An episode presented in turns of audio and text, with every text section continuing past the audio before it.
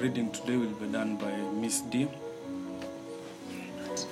The topic, yeah, the topic. The title of the story is Maskini na Tajiri. Take it away, D. Uh, thank you, Ruben. We are reading short stories from uh, Hadithi Teule as the cover. And the story we'll be reading today titled Maskini na Tajiri.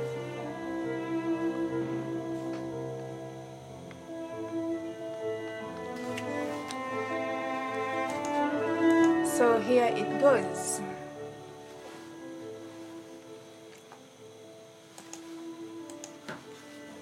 Hapo kale, malaika mmoja mwenye huruma alikuwa akitembea tembea hapa duniani.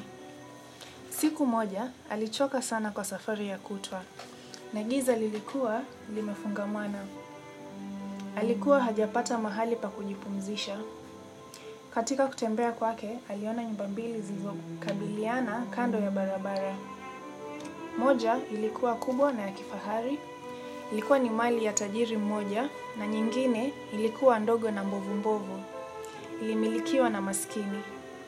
Yule malaika akajishauri moyoni, nikienda nyumbani kwa tajiri, huenda sitakuwa na namhangaisha sana.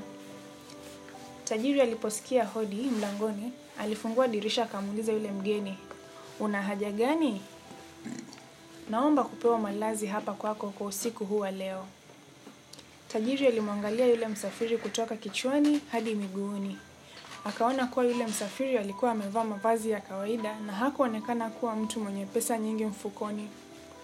Akasema kwa kutikisa kichwa, siwezi kukupokea, kwani chumba changu kimejaa mboga na mbegu. Kila siku nikimruhusu msafiri mmoja alale hapa nyumbani, hakika nitafilisika. Tafadhali, nenda katafuta malazi mahali pengine.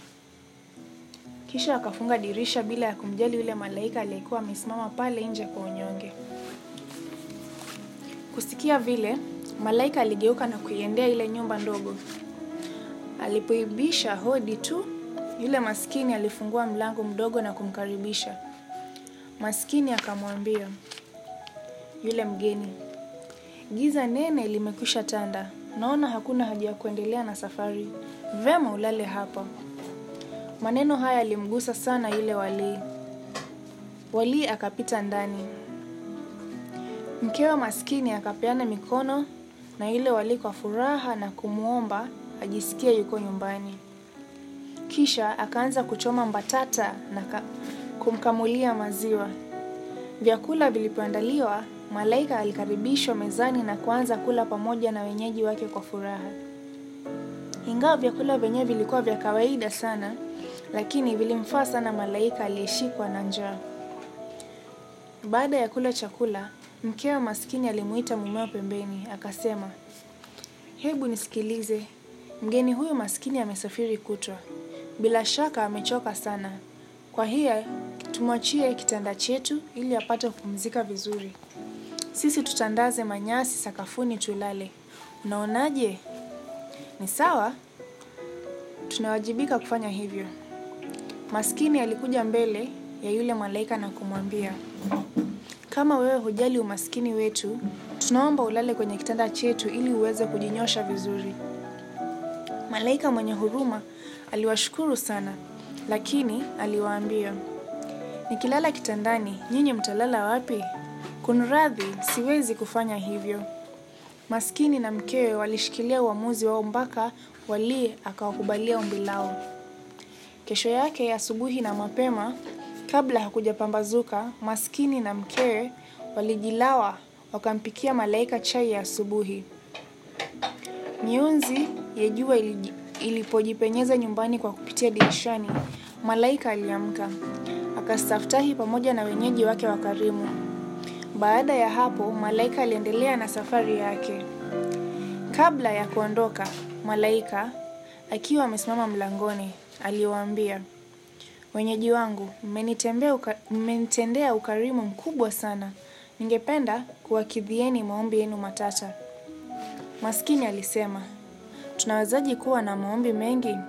Tunachotaraji ni kuwa na baraka za kudumu, afya njema na boflo za kushibisha tumbo kila siku. Zaidi ya hayo, hatuna kitu tunachohitaji. Ama kweli, hamtaki kuwa na nyumba mpya itakayochukua mahali pa nyumba hii mbovu mbovu?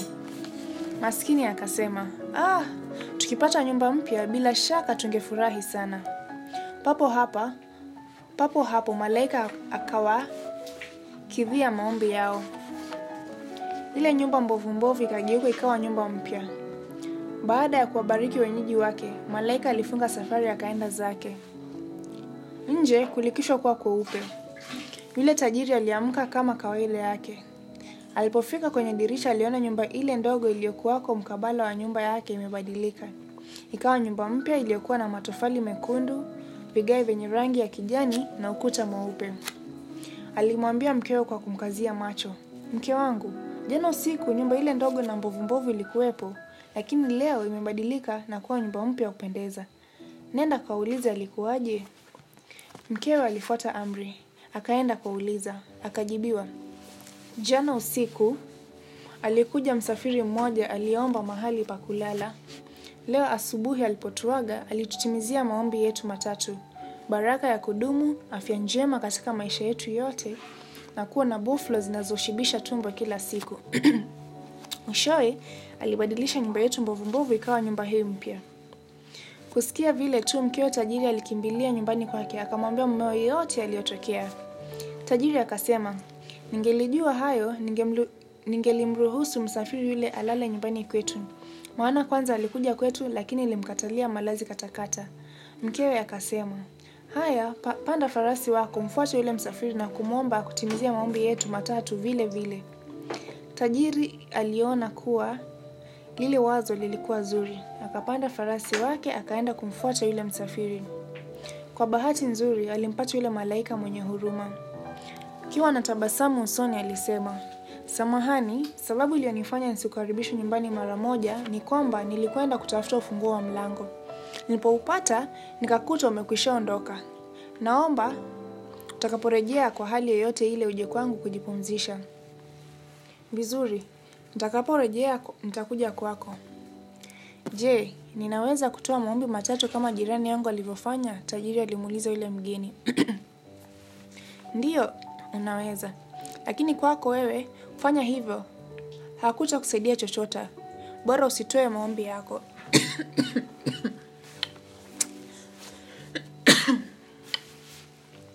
Madhali maombi yangu yanaweza kutimizwa, hakika nitafanya mambo yatakayoweza kuleta baraka katika maisha yangu, tajiri alisema. Panda farasi wako urudi, maombi yako matatu yatatimizwa tu.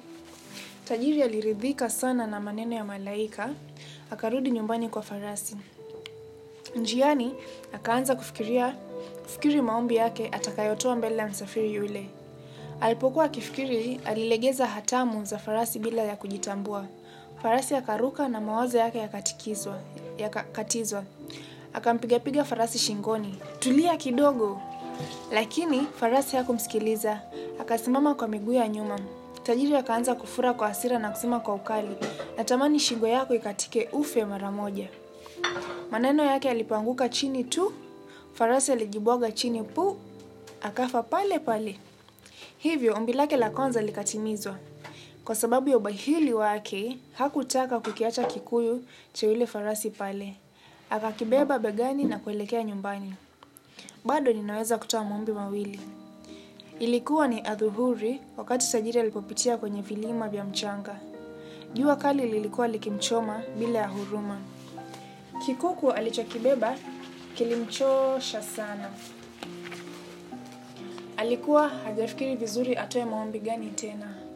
Akasema kimoyomoyo, hata kama ningepata mali na hazina zote hapa duniani, bado ningekuwa na maombi mengine, mara hili, mara lile.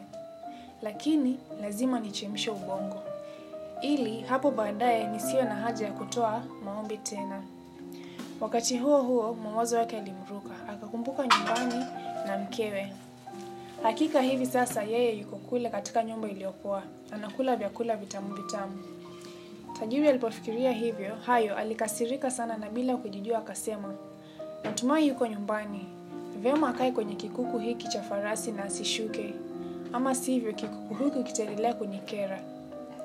Neno lake la mwisho lilipomtoka mdomoni, kile kikuku alichokuwa amebeba kilitoweka. Akaona kuwa ombi lake la pili limetimizwa. Ili kufika nyumbani mapema na kujiepusha na joto kali, tajiri alianza kukimbia. Alipofika nyumbani, alimkuta mkewe amekaa kwenye kile kikuku cha farasi, huku akilia kwa kwikwi, maana hakuweza kushuka kwenye kutoka kikuku. Tajiri akasema, sasa umeridhika? Nitakuombea mali zote duniani, wewe endelea kukaa hapa. Mkewe akasema, mjinga wewe, kama nikiendelea kukaa kwenye kikuku, hizo mali zitanisaidia nini? Ndiye wewe uliyeniroga na kuniweka kwenye kikuku, lazima uniteremshe. Apende asipende, ilimpasa tajiri atoe ombi lake la tatu, ambalo lingemteremsha mkewe kutoka kwenye kikuku. Ombi lake halikukawia kutimizwa, hivyo tajiri huyo hakuambulia chochote ila usumbufu, uchovu, matusi na kupoteza farasi mmoja. Lakini yule maskini na mkewe walikuwa wakiishi maisha ya furaha na ya utulivu mpaka siku walipotupa mkono wa buriani. Mwisho wa hadithi. Very nice, very nice.